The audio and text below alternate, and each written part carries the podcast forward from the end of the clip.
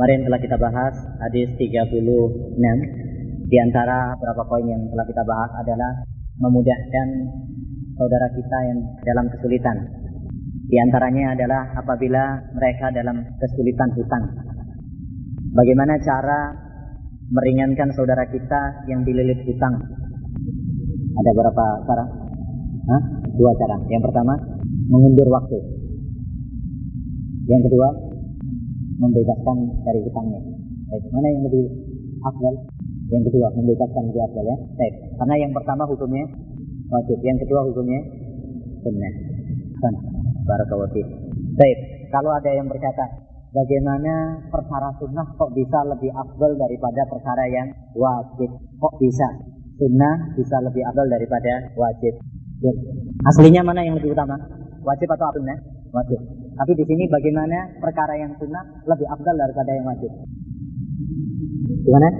Amalan yang lainnya yang konon dianggap oleh sebagian ulama perkara sunnah lebih afdal daripada wajib. Ada amalan-amalan yang lainnya yang persis dengan masalah ini yang dianggap oleh sebagian ulama perkara sunnah lebih utama daripada yang wajib. Yang pertama, contoh yang lainnya. Menjawab salam. Menjawab salam hukumnya adalah Sabda Nabi SAW, "Waman safara musliman." Menutupi aib seorang muslim. Kita terangkan kemarin bahwa menutup aib seorang muslim diperinci. Bagaimana perinciannya? Tony? Hmm.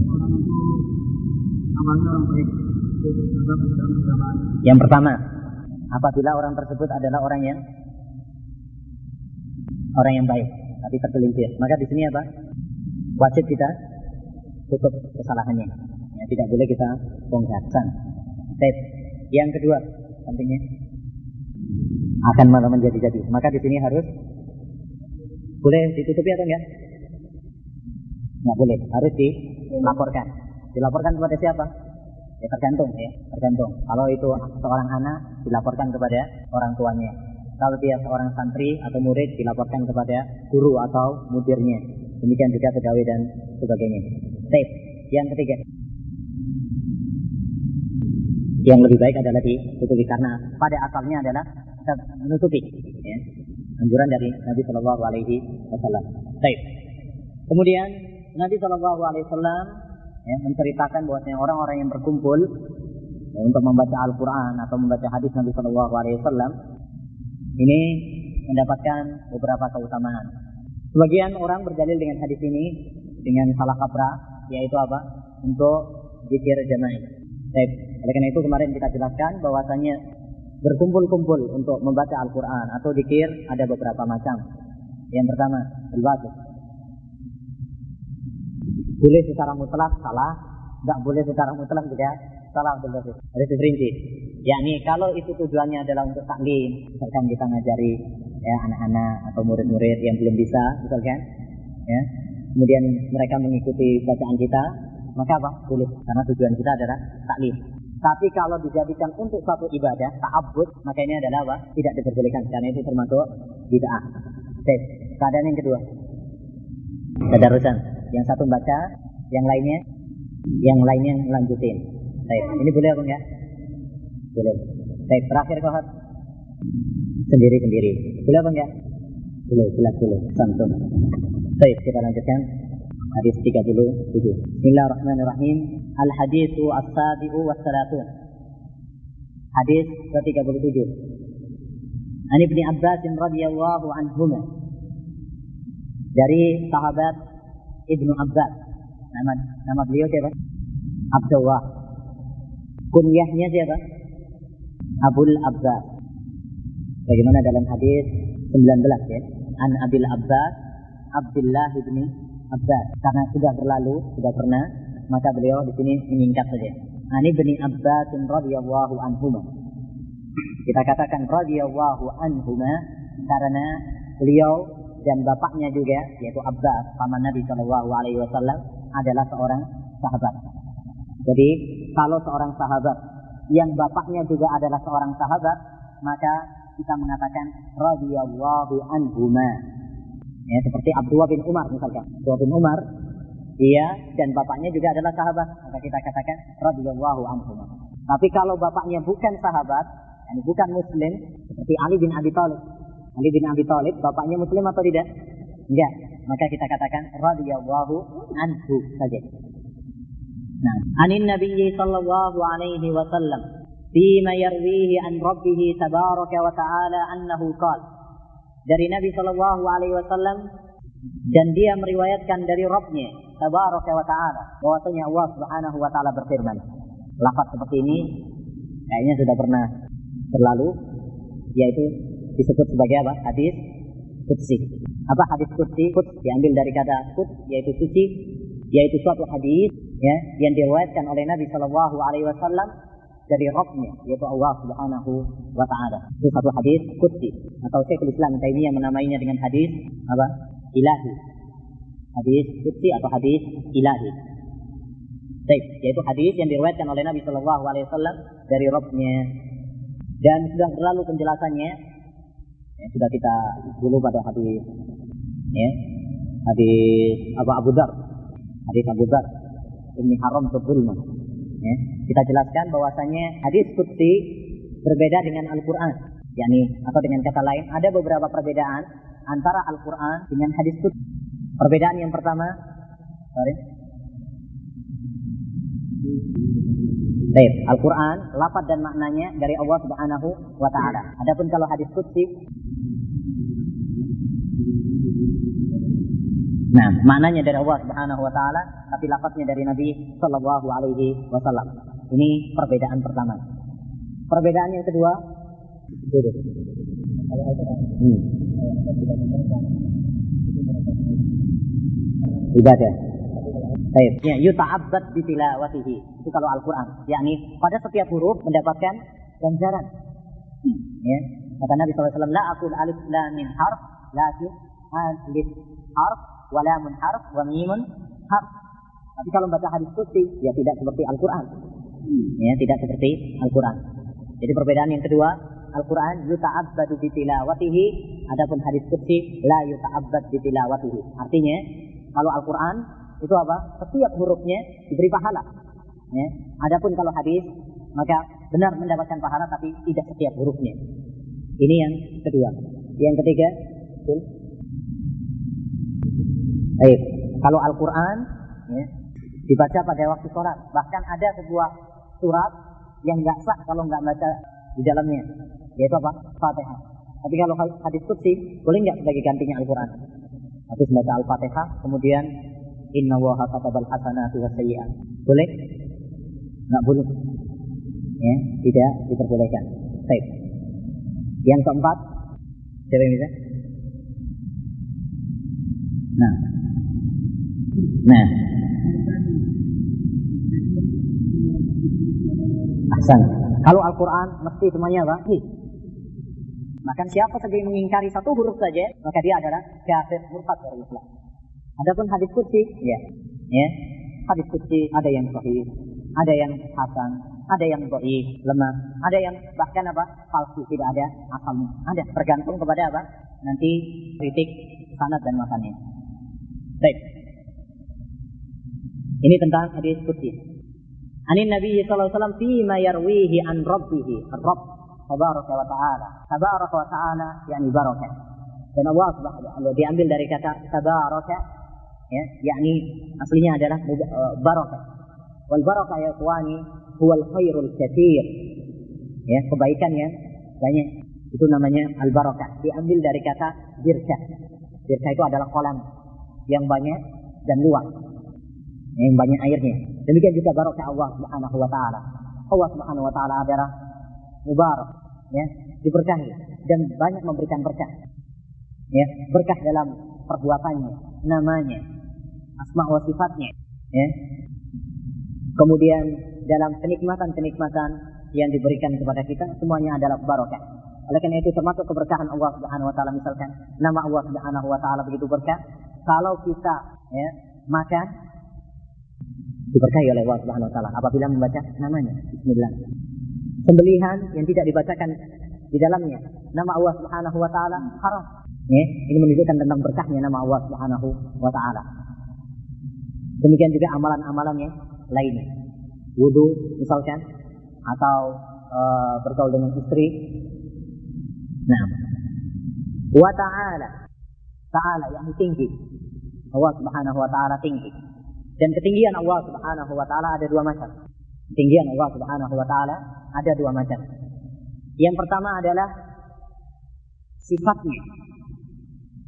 Allah Subhanahu wa taala tinggi sifatnya. Dan ini telah disepakati oleh semua golongan. Baik dia ahli sunnah maupun ahli bid'ah, semua sepakat bahwasanya Allah Subhanahu wa taala adalah tinggi sifatnya. Yang kedua adalah zatnya, tinggi zatnya. Yani Allah Subhanahu wa taala, zat Allah Subhanahu wa taala tinggi, yaitu di atas arus di atas langitnya. Dan ini pun sebenarnya telah disepakati oleh para ulama. Hanya saja orang-orang ahli bidah yang menyimpang dalam masalah ini, mereka menyelisihinya. Kalau tadi dalam masalah sifat, semua manusia dari sebagian dari berbagai golongan ya, sepakat bahwasanya Allah Subhanahu wa taala sifatnya tinggi. Tapi kalau masalah zatnya disepakati oleh ahli sunnah wal jamaah, tetapi ahli bid'ah menyelisihinya. Oleh karena itu kalau kamu tanyakan kepada orang-orang Jahmiyah, Mu'tazilah atau Asy'ariyah dan kebanyakan orang-orang di kita, di mana Allah Subhanahu wa taala? Mereka akan mengatakan mungkin akan menjawab Allah di mana-mana atau akan mengatakan Allah tidak di atas, tidak di bawah atau mengatakan tidak boleh tanya begitu. Tanya di mana Allah itu adalah pertanyaannya bid'ah itu. Nggak boleh nanya gitu. Ya, baik. Dan si miskin ini tidak tahu bahwasanya pertanyaan tersebut telah dilontarkan oleh Nabi Muhammad Sallallahu Alaihi Wasallam kepada siapa? Budak perempuan, ya. Budaknya Muawiyah bin Hakam. Tatkala Nabi Sallallahu Alaihi Wasallam berkata kepadanya, Aina Allah? Qala fis sana. Qala a'tikha fa innaha mu'minah. Nabi menyatakan kepadanya, di manakah Allah Subhanahu wa taala? Jawab budak tersebut, Allah di atas langit. Lalu Nabi mengatakan, merdekakanlah wanita ini karena dia adalah seorang yang mukminah. Al-Imam Ad-Dahabi rahimahullahu taala dalam kitabnya Al-Ulu lil Aliyyil Ghaffar beliau mengatakan dalam hadis ini ada dua faedah. Yang pertama, bolehnya pertanyaan di mana Allah? Karena Nabi SAW bertanya. Kalau seandainya pertanyaan di mana Allah tidak boleh, lalu kenapa Nabi SAW melakukannya? Apakah kita melarang sesuatu yang telah dilakukan oleh Nabi SAW? Atau kalau itu adalah sebuah kemungkaran, adakah teguran dari Allah Subhanahu wa taala turun ayat? Ya, tidak ada. Oleh karena itu alangkah bodohnya dan alangkah jahilnya orang-orang yang menganggap bahwasanya itu adalah satu kebid'ahan. Jadi pertanyaan di mana Allah itu adalah bid'ah. Ini adalah apa? Sangat bodoh sekali. Kenapa? Karena pada hakikatnya dia adalah memprotes perbuatan Nabi Shallallahu Alaihi Wasallam. Yang kedua adalah faedah yang kedua bahwasanya Allah Subhanahu Wa Taala di atas langit. Karena Nabi Shallallahu Alaihi Wasallam menyetujuinya. Seandainya jawaban budak perempuan itu salah, tentu akan diingkari oleh Nabi Shallallahu Alaihi Wasallam. Tapi ternyata tidak. Bahkan Nabi mengatakan, merdekakanlah dia karena dia adalah seorang wanita yang beriman. Yakni seakan-akan Nabi Wasallam mengatakan dia beriman karena dia mengakui Allah Subhanahu Wa Taala di atas langitnya.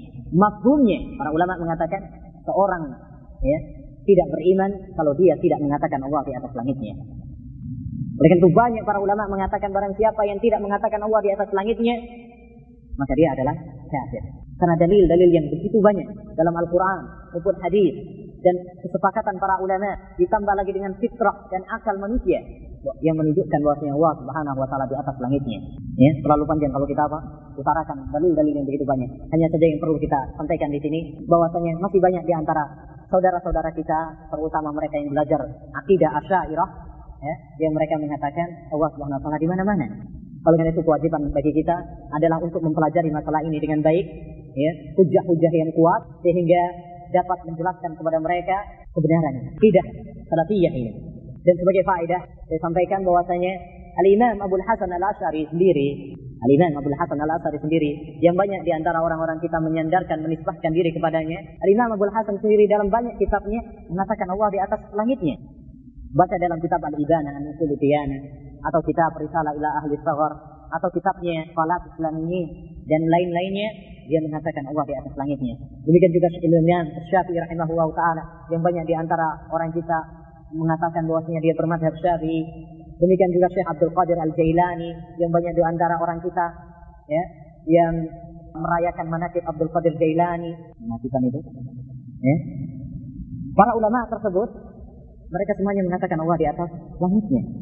Baik, jadi ini saya singgung sedikit agar apa namanya sebagai pelita bagi kita untuk jembatan bagi kita untuk mempelajari masalah ini ya, menggeluti masalah ini, mempersiapkan diri hujah-hujah yang kuat ya, karena kita biasanya apa namanya banyak sekali kalau antum nanti pulang atau yang lainnya tanyakan pertanyaan sederhana ini ternyata apa?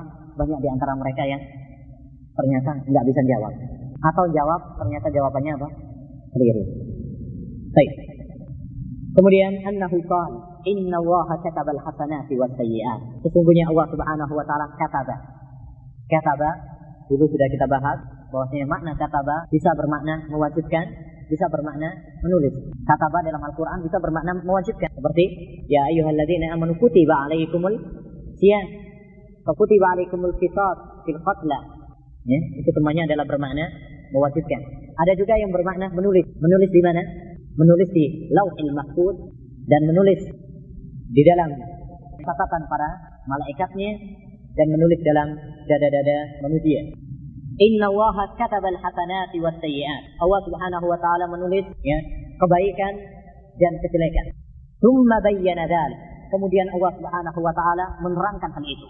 yakni kemudian Allah Subhanahu wa taala memerincinya. Ya, setelah mengatakan secara global, Inna Allah, sebenarnya Allah menulis kebaikan dan kejelekan, lalu dia memerinci. Dan di sini nanti akan kita ambil sebuah faedah termasuk cara metode Nabi Shallallahu Alaihi Wasallam adalah menyampaikan ilmu secara global terlebih dahulu, kemudian berikutnya adalah secara terperinci. Dan ini sangat berfaedah ya kawan. Cara menyampaikan ilmu secara global terlebih dahulu, kemudian memperinci ini adalah apa? Cara yang bagus dalam metode penyampaian atau dalam metode pengajaran. Kenapa? Karena tatkala kita menyampaikan secara global, pendengar akan mencari atau menunggu perinciannya. Misalkan kita mengatakan kalimat itu ada tiga macam dalam bahasa Arab. Kalimat itu ada tiga macam. Ini kan global, tiga macam. Pendengar akan menunggu jawaban berikutnya, perinciannya. Tiga macam. Yang satu apa, yang kedua apa, yang ketiga apa, kan gitu. Akan menunggu. Dalam waktu-waktu menunggu ini, dia seakan-akan apa? Seorang yang terbuka. Ya, dan begitu perhatian. Tatkala ilmu kita sampaikan kepada hati yang terbuka dan orang yang perhatian, maka akan apa? Masuk di dalam hati. Ini faedahnya dan itu banyak dilakukan oleh Nabi Shallallahu Alaihi Wasallam menyampaikan secara global terlebih dahulu kemudian apa memerinci. Seperti misalkan Nabi mengatakan sab'atun yudhilluhum wa. Tujuh golongan yang dinaungi oleh Allah Subhanahu wa dalam naungan pada hari yang tidak ada naungan kecuali naungannya. Global. Siapa mereka? Tujuh golongan tersebut. Baru apa? Diperinci satu persatu. Baik. Demikian juga ini. Setelah secara global Allah SWT mencatat kebaikan dan kejelekan, tsumma bayyana dzalik. Kemudian Allah memperincinya. Bagaimana perinciannya? Mari kita ikuti berikutnya. Faman hanna bihasanatin falam ya'malha, katabaha Allahu indahu hasanatan kamilah.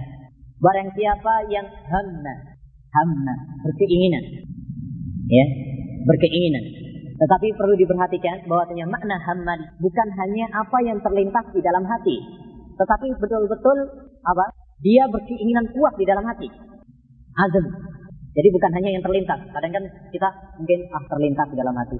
Hanya sekedar bisikan hati bukan masuk dalam ham. Tapi yang dimaksud dalam ham di sini adalah betul-betul keyakinan kuat. Misalkan kalau terlintas dalam hati besok mau puasa. Terlintas saja bisikan hati. Ini tidak masuk dalam apa? Ham.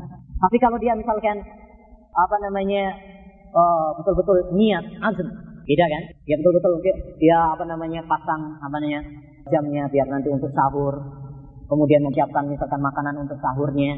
Ini berarti apa? Keyakinan yang kuat. Betul-betul tekad. Gitu kan? Adapun sekedar bisikan hati ini tidak termasuk ham. Saya kira ada perbedaannya.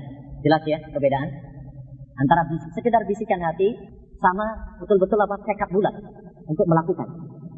Ya, seperti tadi saya contohkan. Jadi kalau seorang misalkan bangun malam misalkan. Ya. Orang yang bisikan hati dalam hati mau bangun malam, ya udah tidur sudah saja. Insya Allah nanti bangun malam. Berbeda dengan orang yang betul-betul tekad. Bagaimana dia tekad akan bangun malam?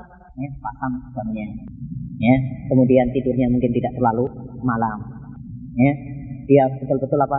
Kuat di dalam hatinya, keinginannya untuk bangun malam. Ini yang dimaksud dengan apa?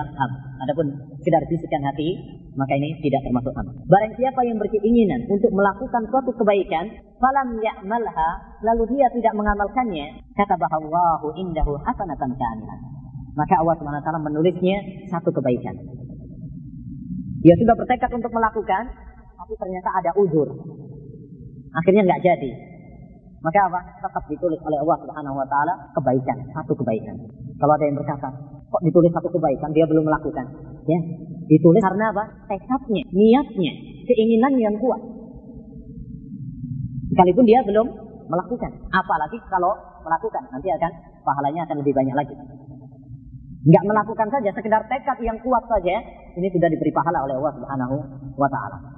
Baik, dan perlu diperhatikan di sini, ketahuilah bahwasanya orang yang bertekad untuk melakukan kebaikan lalu nggak jadi melakukannya ada tiga keadaan. Seorang yang berkeinginan untuk melakukan kebaikan lalu nggak jadi melakukannya ini ada tiga keadaan. Yang pertama dia sudah berusaha untuk melakukan segala sebabnya, melakukan segala sebab, tetapi nggak sampean. Ini tidak kesampaian. Maka di sini apa? Dia ditulis melakukan pahala perbuatan yang dia inginkan tersebut. Secara sempurna. Misalkan orang bertekad untuk misalkan tolabul ilm mau berangkat. Ya misalkan di masjid sana ada kajian habis asar dia berangkat. Sudah siap? Berangkat perjalanan di tengah perjalanan ternyata apa? Ada sesuatu halangan Akhirnya nggak jadi. Dia sudah berangkat ini. Di sini apa? Dia dihitung, dicatat, melakukan perbuatan amalan tersebut. yakni pahala menuntut ilmu. Dalilnya apa? Firman Allah Subhanahu wa taala, "Wa man yahruj min baitihi" dalam surat An-Nisa ayat 100. "Wa man yahruj min baitihi muhajiran ila Allah wa rasulih, thumma yudrikuhul maut, faqad waqa'a ajruhu 'ala Allah." Barang siapa yang keluar dari rumahnya untuk berhijrah kepada Allah dan Rasulnya, ini tentang hijrah. Ya. Orang yang hijrah sudah keluar. Di tengah-tengah keluar perjalanan, summa yudrikul maut. Mati. Itu kan perjalanan jauh ya, dari Mekah Madinah. Ya, di tengah-tengah perjalanan hijrah dari Mekah Madinah, ternyata apa? Meninggal dunia. Kata Allah, faqad waqa'a ajruhu ala. Dia sudah dihitung, dicatat mendapatkan pahala hijrah. Sekalipun belum sampai ke Madinah. Jadi seorang yang telah bertekad bulat untuk melakukan kebaikan dan dia telah berusaha semaksimal mungkin, ya, tetapi ternyata ada halangan, maka dia dicatat mendapatkan pahala perbuatan yang dia inginkan tersebut secara apa? Baik. Yang kedua, seorang yang berkeinginan untuk melakukan kebaikan dan bertekad juga, ya, tetapi dia tinggalkan untuk amalan yang lebih utama. Ya, dia tinggalkan. Kenapa dia tinggalkan? Dia meninggalkannya karena ada amalan yang lebih utama daripada amalan yang akan dia lakukan tersebut. Maka di sini dia diberi pahala atas perbuatan yang dia lakukan dan juga diberi pahala atas tekadnya yang pertama.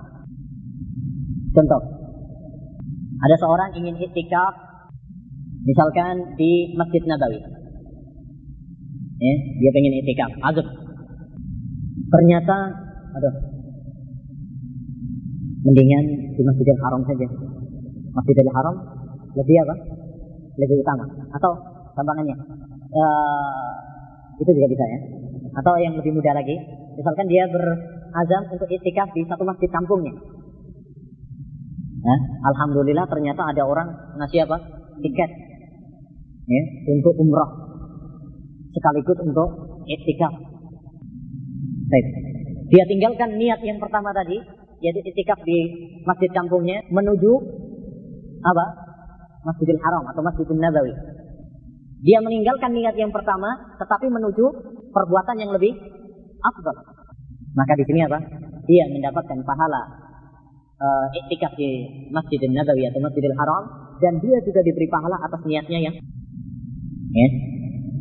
Dan ini boleh seorang kaidahnya ya, seorang itu boleh memutus niat suatu amalan apabila untuk amalan yang lebih utama.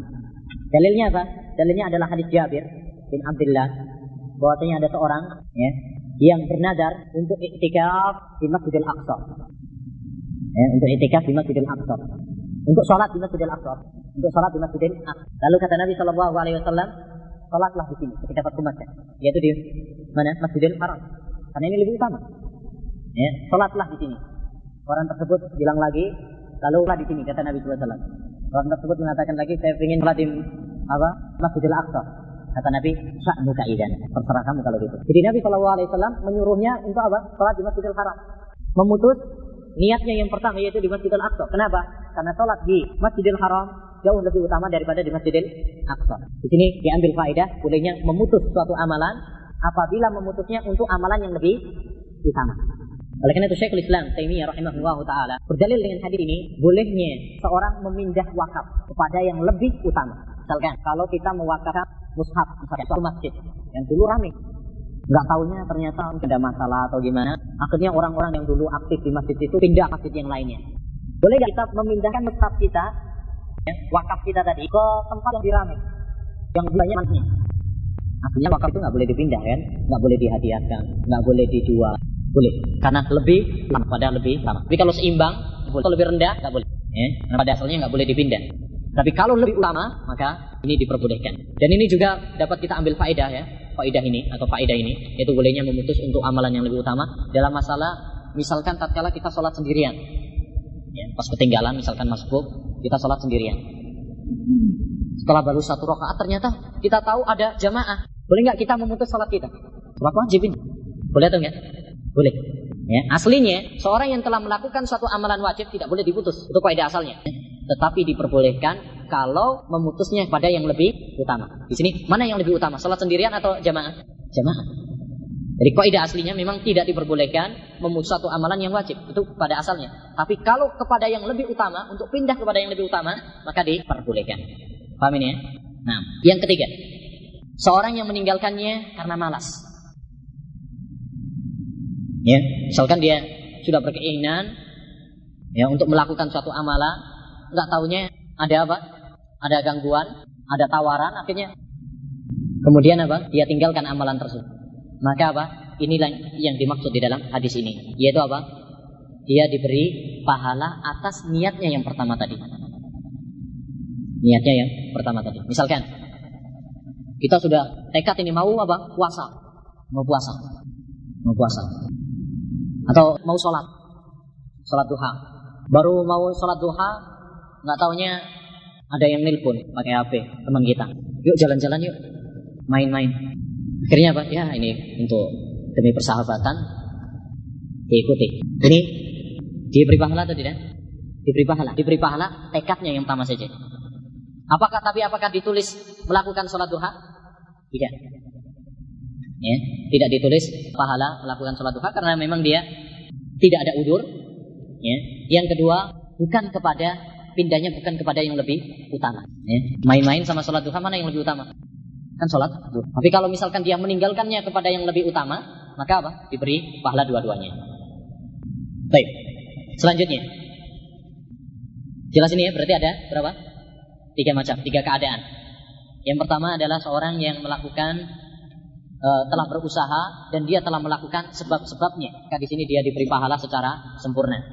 Yang kedua, seorang yang telah bertekad untuk melakukan suatu kebaikan dan dia meninggalkannya pindah kepada yang lebih amalan yang lebih utama. Maka di sini dia diberi pahala dua-duanya ya. Amalan yang dia inginkan, salam warahmatullah dan juga diberi pahala atas tekadnya yang pertama. Yang ketiga, seorang yang meninggalkannya karena malas, maka di sini apa? Dia diberi pahala atas tekadnya yang pertama.